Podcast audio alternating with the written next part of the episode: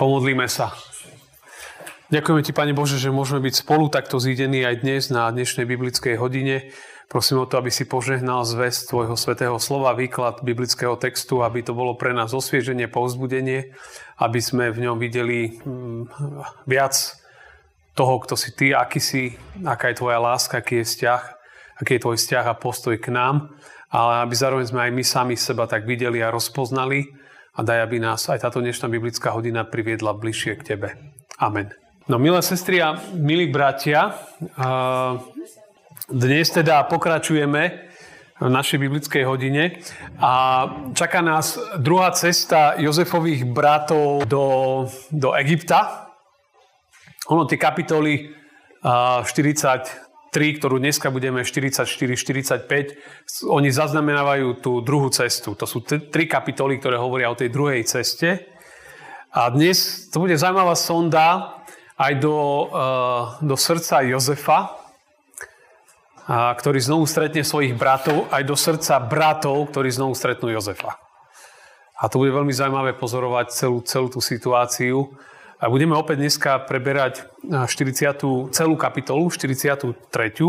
Tam má 34 veršov. A, na Jozefovi budeme aj dneska vidieť dneska viac takú Božiu dobrotu, lásku a potom na ďalšej biblickej trošku aj takú jeho prísnosť. Lebo to je, Jozef je predobraz Krista. No a o tom budeme viac hovoriť potom. Takže ja si myslím, že sme pripravení na to, biblický text a, a budeme čítať z prvej knihy Možišovej 43. kapitoly. Je to viac veršov.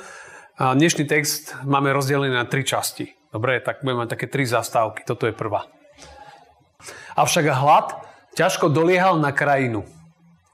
Keď strovili obilie, čo priniesli z Egypta, povedal im otec, chodte nám znovu nakúpiť niečo potravín. Júda mu však odpovedal, ten muž nás dôrazne napomínal, neukážte sa mi na oči, ak nebude s vami váš brat. Ak pošleš nášho brata s nami, pôjdeme a nakúpime ti potravín. Ak ho však nepošleš, nepôjdeme. Lebo ten muž nám povedal, neukážte sa mi na oči, ak váš brat nebude s vami. Na to povedal Izrael, Prečo ste mi tak zle urobili, keď ste prezradili tomu mužovi, že máte ešte brata? A oni povedali, ten muž sa nás veľmi vypitoval na naše príbuzenstvo. Žije ešte váš otec? Máte brata? A my sme mu odpovedali na tieto otázky. Či sme my mohli vedieť, že nám povie, privete sem brata? Vtedy Júda povedal svojmu otcovi Izraelovi, pošli chlapca so mnou, tak sa vyberieme a pôjdeme, aby sme ostali nažive a nepomreli ani my, ani ty, ani naše deti. Ja sa ti zaručím za neho. Z mojej ruky ho môžeš vyžadovať. Ak ti ho neprivediem späť a nepostavím pre teba, tak navždy ponesiem vinu pred tebou. Veru, keby sme neboli otáľali, boli by sme sa už dva razy vrátili. A to im povedal ich otec Izrael. Ak je to teda tak, urobte toto. Naberte do svojich vriec z najlepších plodín krajiny a dopravte tomu mužovi ako dar niečo balzamu, niečo medu, vzácnú živicu, pistáciové orechy a mandle. Vezmite zo sebou aj iné peniaze a peniaze vložené na vrch do vašich vriec a vráťte vlastnoručne späť. Bude to asi omyl. Vezmite brata, vyberte sa a vráťte sa k tomu mužovi. Všemovúci Boh nech vám dá dôjsť milosrdenstvu tohto muža, aby vám prepustil druhého brata i Benjamina. Ja však, keď som už bez detí, bez detí ostanem.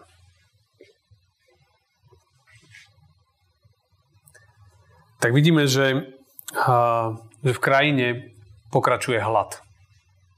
My vieme, že ten sen, ktorý mal faraón, ktorý Jozef vyložil, hovorí o tom, že 7 rokov bude úrodných a 7 úrokov hladu a biedy, kedy úroda nebude. A my sa nachádzame v tej druhej časti, v, tých, v tom období, kedy bol hlad, kedy úroda nebola. obilie, tak ako sme to tam čítali, je strovené, hej, všetko je zjedené. No a teda otec znovu posiela synov, chodte teda do toho Egypta a doneste jedlo. To, je, to sme počuli v tom texte. A oni mu však hovoria, no to tak nie je celkom jednoduché. Lebo my keď sme tam boli, tak ten nám povedal, vieš, že jeden z našich bratov tam zostal a povedal, že musíte sem doniesť aj svojho najmladšieho brata. My vieme, že to bol Benjamin.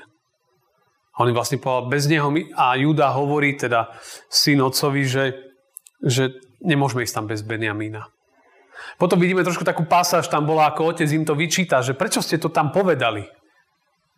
A oni mu hovoria, no ale my sme iba odpovedali na otázky. On sa na to pýtal. My by sme nepovedali, čo by sa nepýtal. Odpovedali sme iba na to, na čo sa on, on im pýtal. A oni mu hovoria, že to tam nebolo vôbec jednoduché. My si spomínate, keď sme o tom rozprávali minule, tak oni tam boli obviňovaní. Z čoho boli obviňovaní? Že sú vlastne vyzvedači, že sú špioni. To znamená, že byť špionom, to je to ak vás chytnú väčšinou špion, to je, to je, to nebezpečná vec. A v, v napätých časoch alebo vojnových časoch, ak vás chytnú, že ste špion, to je, to je smrť. No a uh, teda oni hovorili, že to vôbec nebolo jednoduché, ale sú späť. A Juda, to bol štvrtý, bol Rubeon, Šimeon, Lévy a Juda bol štvrtý v poradí. Tak Juda hovorí, že, že že ja sa zaručím za Benjamína. Ja, ja ho privediem naspäť. Že prosíme ťa o to, aby si nám ho dal. Že on povedal, Juda povedal, že ja, ja sa ňou zaručím. Tu veľmi silné, silné výroky hovorí. Z mojej ruky ho môžeš vyžadovať, ak ti ho neprivediem späť a nepostavím pred teba. Dokonca tam hovorí až, to veľmi silný výrok, navždy ponesiem vinu pred tebou. Čiže ten Juda sa, sa, sa, sa zaručuje svojim, až svojim životom a všetkým. No a vidíme, že tá pasáž, uh, a ono to tam trvalo trošku dlhšie medzi nimi, lebo vidíme, že keď sme neboli otáľali, už dvakrát by sme boli späť. To znamená, že, že to tam dlhšie trvalo, to bol aj proces u, u Jakoba, lebo my vieme, že prečo bol pre neho Benjamin tak dôležitý. Ráchel. Bol od Ráchel, hej, tej jeho milovanej manželky. Hej, že on bol, a z Ráchel mal iba dvoch synov. Jozefa a Benjamína. A, a o Jozefa prišiel a o Jakoba sa bál. Teda o, o Benjamína sa bál. A Rachel bola samozrejme mŕtva. Čiže mal aj ďalších synov, ale on, sa, on proste, toto bol veľmi špeciálny, špeciálny syn, toho si chránil. Ako oko hlave, toho nechcel dať. Nechcel ho obetovať. To bolo veľmi, veľmi také dôležité, ale vidíme, že Júda, Júda veľmi tam apeluje a si všimnime, že ten Jakob potom povolil. Povolil. Hej, že on bol taký, taký rozumný, hovorí, no tak dobre, vezmite ale dary, hej, pre toho muža treba zobrať dary, vezmite peniaze, tie, ktoré vrátite, ktoré ste našli, Vidíme, že tak férovi boli, že tie peniaze, ktoré sme našli, ešte tam priložte ďalšie na nákup. Aby bolo jasné, že sme neprišli ako žobráci, ale ako kupci. Hej, aby bolo vidno, že toto sú ľudia spolahliví. A čiže to je to tretie, vezmite brata a potom na záver im dáva požehnanie. A Jakob ich vysiela, že teda chodte. Čiže to je tých prvých 14 veršov, je tu, je tu viacero príbehov, ktoré sa tu spájajú. A, teraz poďme k tomu. A vidíme, že ten Jakob je taký, taký smutný, on, on stále, on žije v minulosti. On sa z nej nedostal. On ako keby vnútorne nevedel prijať, že prišiel o syna a prešlo už 20 rokov a on je stále zaseknutý v minulosti. On, jemu chyba... Viete, že niekedy proste sa niečo udeje a vy sa v podstate od toho musíte odraziť. A pokiaľ sa neodrazíte alebo nenájdete novú cestu pre život, zostanete zaseknutí tam, kde ste boli na udalosti, ktorá vás zranila, ublížila, udalosti, ktorá sa vás dotkla. Ak človek sa s ňou normálne zdravo nevysporiada, hoď aj po dlhšej dobe, v podstate to bude mať ohromne silný efekt na jeho život a bude ho to blokovať, e, nedokáže slobodne žiť, lebo bude zaseknutý v nejakom minulom príbehu. To sa, to sa deje. Že to je možno prvá, prvá taká aplikácia aj z tohto. To ďalšie je, že uh, my vieme, že Jakob ešte v tej kapitole predtým on povedal, že Benjamína pustí. Nepustí. On povedal, že on ho proste nepustí. Proste nemôže ho pustiť. A tu vidíme kapitolu, už ho púšťa. Púšťa. A proste niekedy okolnosti života zmenia naše rozhodnutia. Môžeme niekedy mať aj nejaké silné výroky o živote a neviem o čom. Ale proste sa niečo udeje v živote a v tej chvíli meníme svoje rozhodnutie. A on sám povedal, nie? Môj syn s vami nepôjde, lebo jeho brat zomrel a on ostal sám. Keby ho na ceste, ktorou pôjdete, zastihla nehoda, zniesli by ste moje šediny so žiaľom do záhrobia. To povedal v tej kapitole predtým. Ale vidíme, že, že proste sa veci zmenili. Proste Niekedy môžeme mať silné vyjadrenia, silné výroky, ale zrazu príde choroba, príde smrť, príde nejaká iná udalosť a všetko sa mení. Naše rozhodnutia sa menia, je to, je to súčasť života. A dokonca by som povedal, čím kategorickejšie niečomu hovoríme, že nie, tak väčšinou to tak býva naopak. Hej, to sa väčšinou, sa väčšinou mení. To ďalšie, čo chcem možno z týchto 14 veršov len pripomenúť, je Veľmi sa mi páči, inak celá tá pása 42., 3., 4., 5. až po 50. je strašne silná, uh, silná obraz. A som rozšiel nad tým Júdom, nad tým bratom, že Júda sa prihovára u otca. A Júda sa ponúka za Benjamína. Takže ponúka ako keby svoj svoj život. Hej, ja sa ti zaručím za neho. A z kmeňa Judovho potom vieme, že prišiel Mesiáš. Z kmeňa Judovho prišiel, prišiel Pán Ježiš.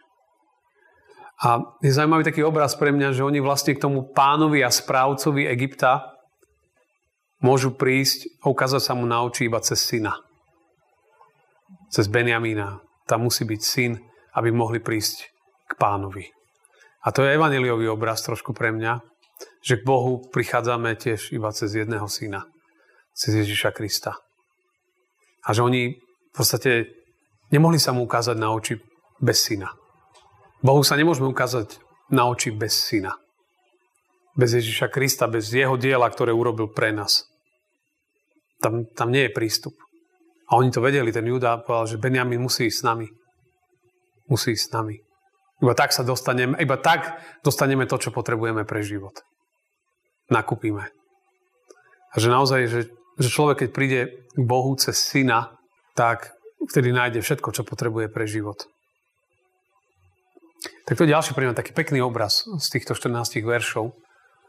A to, čo sa im páči tam je potom, že ešte to, že no, ten uh, Jakob dáva dary. My vieme, že aj keď sa chcel uzmieriť so svojím bratom Ezavom, tak tiež pre ňoho mal dary a poslal mu dary, aby tým vyjadril, že nejaký svoj postoj vnútorný, že mení, že niečo sa zmenilo. A to, čo je vzácne, je, že, že, že Jakob im žehna svojim synom. Lebo vlastne on v tej chvíli zostáva bez synov. Nezostáva niktomu. Nikto. A preto on tam hovorí, nie, že všemovci Boh, nech vám dá dvoj z milosrdenstva u tohto muža. Hej, všemovci Boh, nech vám dá dvoj z milosrdenstva. Čiže žehna. To je, to je veľmi pekný taký obraz. Žehna ľuďom na cestu. Máte nejakú myšlienku vy, čo vám beží v mysli k tejto prvej časti, k týmto 14 veršom? No, že futbalisti, Benjamínci boli tí najmladší, to sa hovorí Benjamin. Áno, čo tak dneska dodnes hovoríš, Benja, toto je náš Benjamínek, to je náš najmladší. Ale Benjamín znamená syn z daru, a on ho pokrstil syn z Mary, a on ho pokrstil syn z daru. Benjamín je syn z daru. Uh-huh, syn z daru, uh-huh, ďakujeme. Ešte má niekto nejakú myšlienku k tým 14 veršom? Ideme ďalej? Ideme pozrieť na ďalšiu časť? A tak poďme. To znamená, sme uh, stále teda v 43. kapitole vo veršoch uh, 15 až 25. Potom mužovia vzali ten dar, vzali zo sebou aj iné peniaze, vybrali sa, odišli do Egypta a predstúpili pred Jozefa. Keď Jozef uzrel Benjamína s nimi, povedal správcovi svojho domu, uveď týchto mužov do domu, zabi niečo a priprav, lebo títo mužovia budú so mnou obedovať na poludne. Správca urobil, ako Jozef rozkázal. Uviedol mužov do Jozefovho domu. Tedy sa mužovia zľakli, že ich priviedli do Jozefovho domu a povedali, to nás uviedli sem pre peniaze, ktoré sme pri prvom raze dostali do našich vriec. Chcú nás napadnúť a vrhnúť sa na nás, aby nás vzali za otrokov aj s našimi oslami. Pristúpili teda k mužovi, ktorý bol správcom nad Jozefovým domom a prihovorili sa mu v bráne domu. Prosíme, pane, už sme tu raz boli nakúpiť potraviny. Keď sme však prišli na miesto nocľahu a otvorili sme svoje vrecia, každý mal svoje peniaze v plnej váhe. Teraz ich prinášame späť. Priniesli sme zo sebou aj iné peniaze, aby sme nakúpili potravín. My nevieme, kto nám vložil naše peniaze do vriec. Ten im však povedal, upokojte sa, nebojte sa. Váš Boh a Boh vášho otca vám vložil poklad do vriec. Vaše peniaze sa dostali ku mne. A vyviedol k ním Šimeona. Keď tento muž oviedol tých ľudí do Jozefovho domu, podal im vody, aby si umili nohy a podal krmu ich oslom. Potom, kým neprišiel Jozef na poludne, chystali dar, lebo počuli, že tam budú obed- obedovať. Tak to je veľmi, veľmi zaujímavá pasáž opäť. Teda prišli do, do Egypta a my tam vidíme, hej, že teda prestúpili pred Jozefa. Jozef uzrel Benjamína ale s nimi nekomunikuje. Jozef tu s nimi nekomunikuje. Komunikuje s nimi cez správcu. Jeho služobníci konajú. Ale Jozef vidí, že prišiel aj Benjamín. To znamená, že po rokoch oni splnili, alebo teda po nejakom čase oni splnili svoj sľub a sú späť. A potom on hovorí, Jozef, oni o tom nevedeli, tomu správcovi vezmi týchto mužov, nedefinuje mojich bratov, ale týchto mužov a priprav pre nich jedlo, lebo so mnou budú jesť. A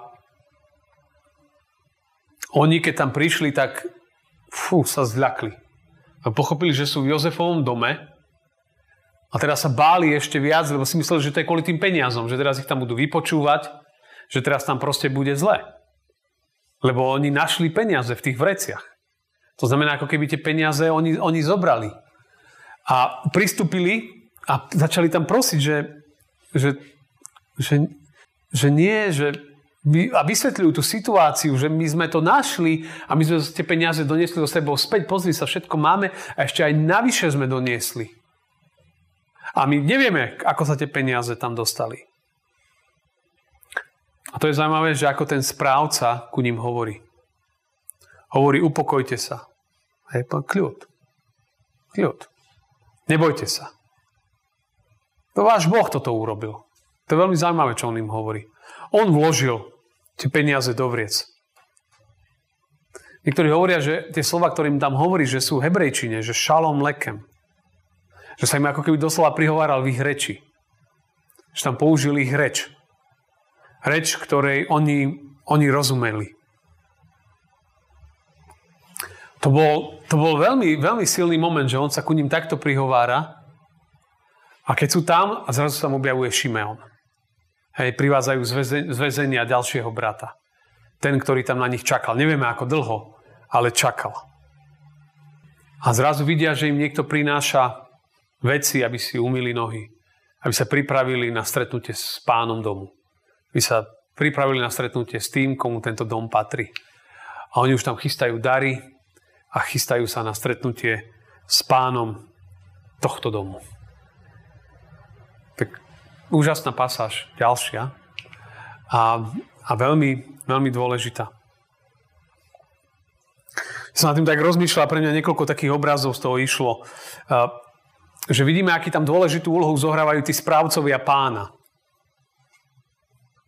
A tak som trošku rozmýšľal nad správcami, šafármi, že keď Jozef je predobraz Krista alebo pána, že tu na zemi má svojich správcov, šafárov tajomstiev Božích, či sú to farári, duchovní pracovníci, alebo tí, ktorí sa starajú a vedú domácnosti.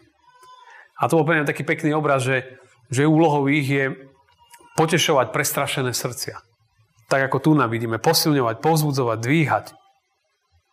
A zároveň tí správcovia niekedy musia robiť rozhodnutia, ktoré ten egyptský správca, pre neho to muselo byť zvláštne, že prečo do svojho domu berieš týchto cudzích ľudí, prečo, prečo ten správca si želá také, také podivné rozhodnutie. A takisto aj, aj Boží správcovia, jednoducho oni, oni niekedy musia poslúchať pána a robiť rozhodnutia, ktoré možno im sa v danej chvíli zdajú nepochopiteľné, ale v Božích očiach sú správne. Či to bol pre taký veľmi pekný obraz tých správcov. Že ten správca poslúcha a robí to, čo má. Poslúcha svojho pána. A robí rozhodnutia, ktoré možno sú aj také nejaké špecifické. To, čo vidíme ale ďalej v tom príbehu je, že, že tí bratia, oni tomu, ťažko im je tomu veriť, to spochybňujú tú dobrotu správ toho, toho majiteľa domu, že ich pozýva k sebe. To, to není možné, toto, toto tu dačo nesedí, že taká dobrota ku nám je prejavená. Tu je nejaká, niečo tu nesedí. Hej, že keď sa ku nám niekto milo správa, takže niekedy, že toto, čo za to chce? Hej, že to nám nesedí. Ale my tu vidíme, že, že, že pán to myslí s nami dobre. Pre mňa je to znovu taký pekný obraz, že niekedy, keď nás pán volá do svojho domu k sebe, tak my nie sme si takí istí, to spochybňujeme, alebo že, že kto som ja, či to zaslúžim ale on nás, on nás volá. A tu nám vidíme, že, že títo hriešníci a, dostali pozvanie do jeho domu. Ku jeho stolu. A, a pre mňa je to tiež taký ďalší obraz toho celého, že a, že tam pri tom stole a tak ďalej sa budú odohrávať naozaj dôležité veci. A pre mňa je to taká možno trošku taký pohľad ďalej, že domácnosti a domy majú byť otvorené pre druhých, aby tam ľudia mohli prísť. A máme pozývať ľudí ku svojmu stolu, do svojho spoločenstva, alebo niečo vzácne sa tam môže udiať. Niečo vzácne môžu, môžu zažiť. Hej. A to si myslím, že to je jeden z takých obrazov aj církev post-covidovej dobe a v tejto dobe je, je taká, kde si ľudia majú otvorené svoje domy pre druhých. Kde pozývajú ľudí k sebe. Kde sa stretnú, kde sa rozprávajú, modlia. Kde spolu jedia možno.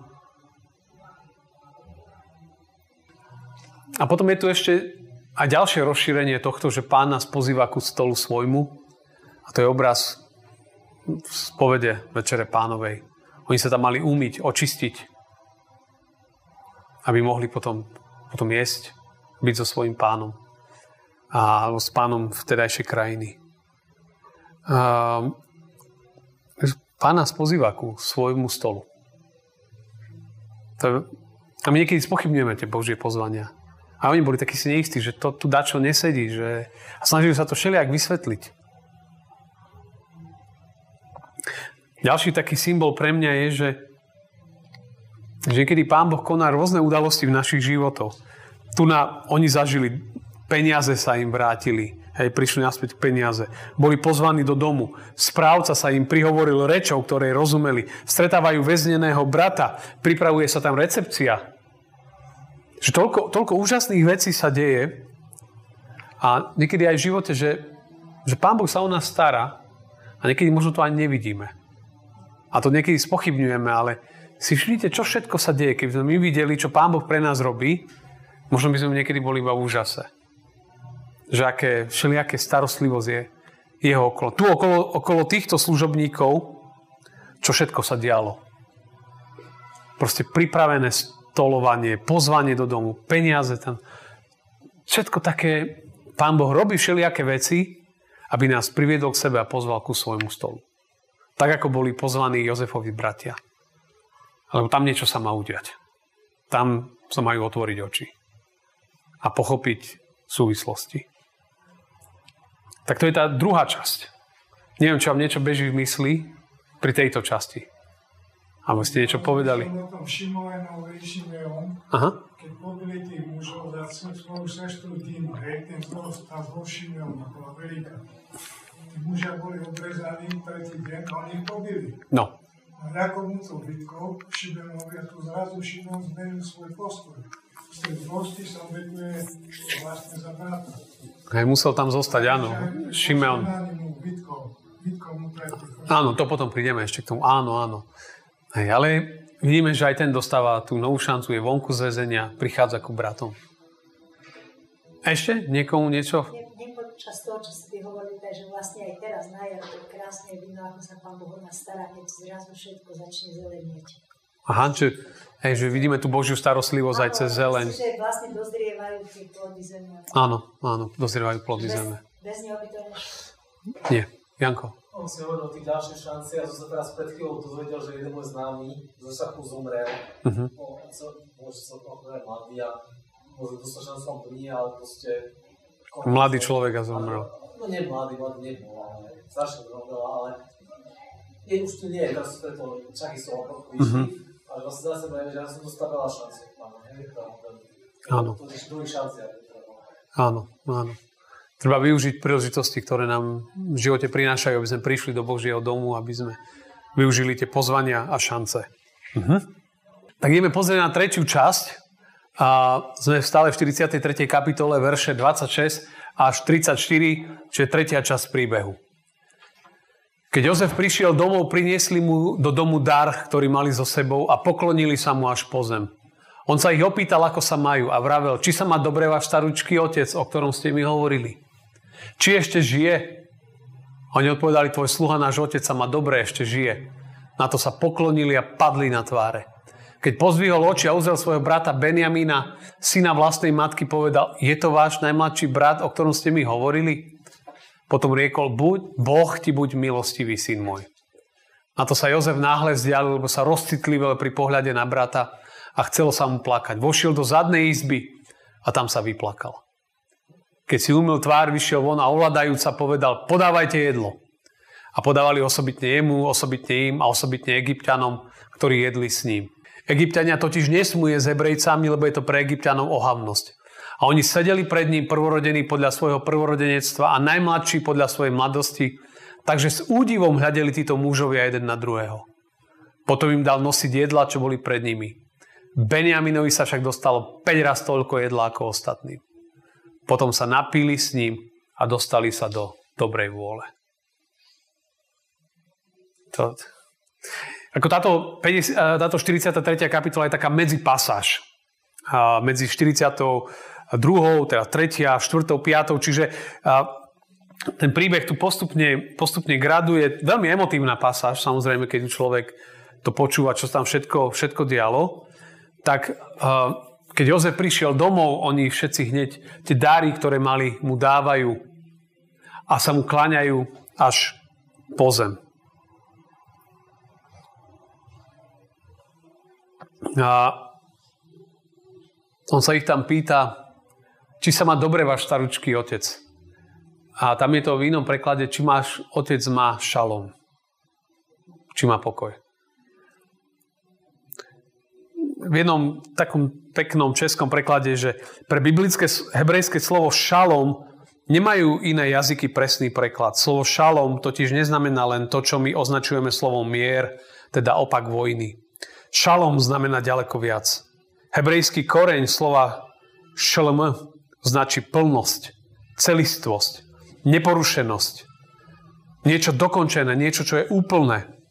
Môže mať aj význam hmotného blahobytu, šťastia, zdravia, síly a zabezpečenosti, ale aj odpočinku, dlhého života, úspechu, víťazstva vo vojne, súladu, harmonie vo vzťahoch.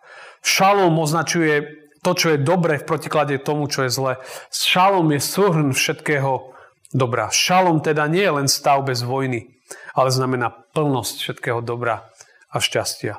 Znamená život v súlade medzi Bohom, medzi človekom a jeho okolím a takisto medzi Bohom a sebou samým, hej, medzi človekom.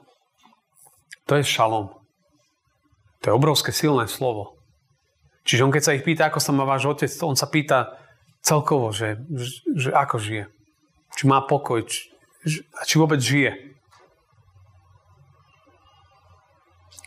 A oni hovoria, že hej, že, že je tu. A znovu poklonili sa, padli na tvar. Kedy si dávno, keď im povedal, že sa budú kláňať, v živote by tomu nepovedali, že sa poklonia svojmu bratovi. Len tu v troch veršoch sa dvakrát kláňajú. A padajú až na zem. Vidíte, ako sa Boží sny plnia? Ako sa stávajú realitou? Úplne. A potom on sa pýtal na otca a teraz vidí Benjamína pred sebou. A sa ich pýta, to je on? To je ten váš najmladší brat?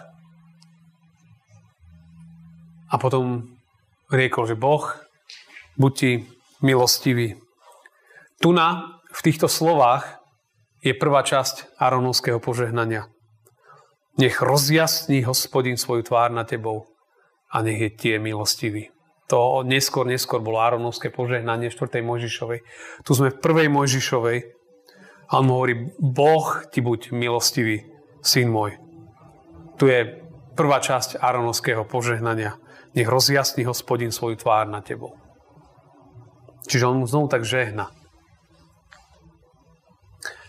No a teraz, keď sa Jozef dozvedá, že otec žije, že Benjamin je tu pred ním, tak ten moment premohol aj Jozefa.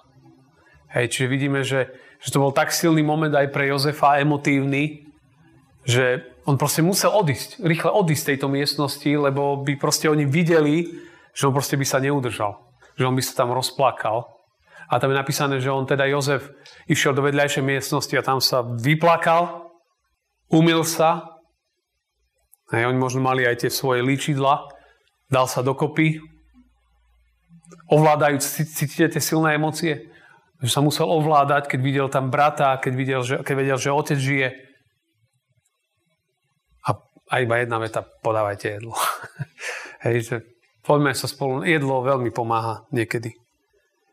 A vidíme, že tam je to napísané, to boli náboženské či rituálne dôvody, že on nemohli jesť spolu, tak tam boli ako keby tri skupiny, Jozef, Egyptiania a Hebrejci. A si všimnite, ako ich poukladal podľa bratov.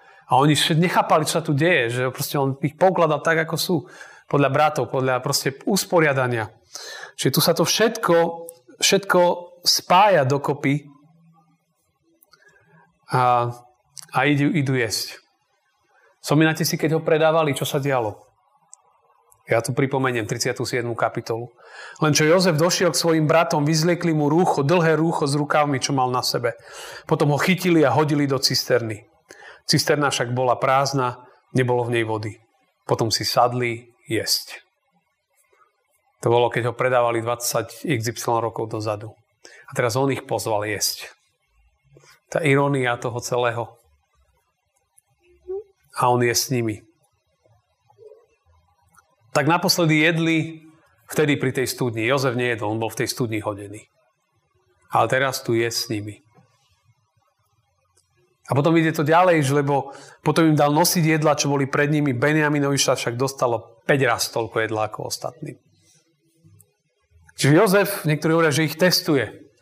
Lebo 1. Možišová 37. kapitola hovorí, Izrael však mal radšej Jozefa ako všetkých ostatných svojich synov, lebo bol synom jeho staroby a dal mu zhotoviť aj dlhé rúcho, rúcho s rukávmi. Pamätáte si, Jozef nosil také špeciálne rúcho, bol tak oddelený od ostatných. Tu vidíme Benjamin, 5 krát viac dostáva a všetci pozerajú, čo sa to deje. Uh, a, a je to taký silný moment. Jakob sa modlil za svojich synov, aby všetko dobre dopadlo. Ak by dostal fotku hej, na Instagrame alebo e-maily z tejto akcie, bol by veľmi prekvapený, kde jeho synovia sedia. Tam je napísané, že potom sa napili s ním a dostali sa do dobrej vôle. To je tak veľmi pekne napísané, že, že niektoré preklady hovoria, že sa spolu no, napili a opili. Aj, že práve podobne trošku tam si vypili viac, čiže tá bola dobrá atmosféra A, a, a tam boli spolu. To bol veľmi, veľmi taký silný moment, celé toto. To je zaujímavé, že si všimnite, ako sa o nich staral, keď boli, nedost, keď boli časy nedostatku. A bol štedrý ku ním. Pán Boh je štedrý ku nám aj v časoch nedostatku. Keď sa nám niekedy zdá, že, že nie u Boha je vždy dostatok. Hojnosť pre všetky jeho deti, ktorým nechýba. To je veľmi. Pekný obraz. Oni vstupujú do jeho domu, keď sa stretávajú s ním, idú na kolena. Padajú, kláňajú sa mu. A to cítia, že sú na mieste, kde, kde nemajú čo robiť. V tom dome oni nemajú čo robiť. Tam nepatria. Ale niekto ich pozval do svojho domu. Do toho, druhého, do toho najlepšieho domu, aký bol tam v Egypte. Niekto ich tam pozval. A, a oni cítili, že musia pred tým človekom kľaknúť a pokloniť sa mu. To je, to je kľaknúť, pokloniť sa je znak úcty, znak toho, že si niekoho vážim, ctím, alebo že niekto predo mnou je, je v autorite. Vstup do Božieho domu je vždy cez pokánie cez kľaknutie, cez, cez uznanie toho, že je tu iný pán, ktorému ja sa musím pokloniť. A nie je iná cesta.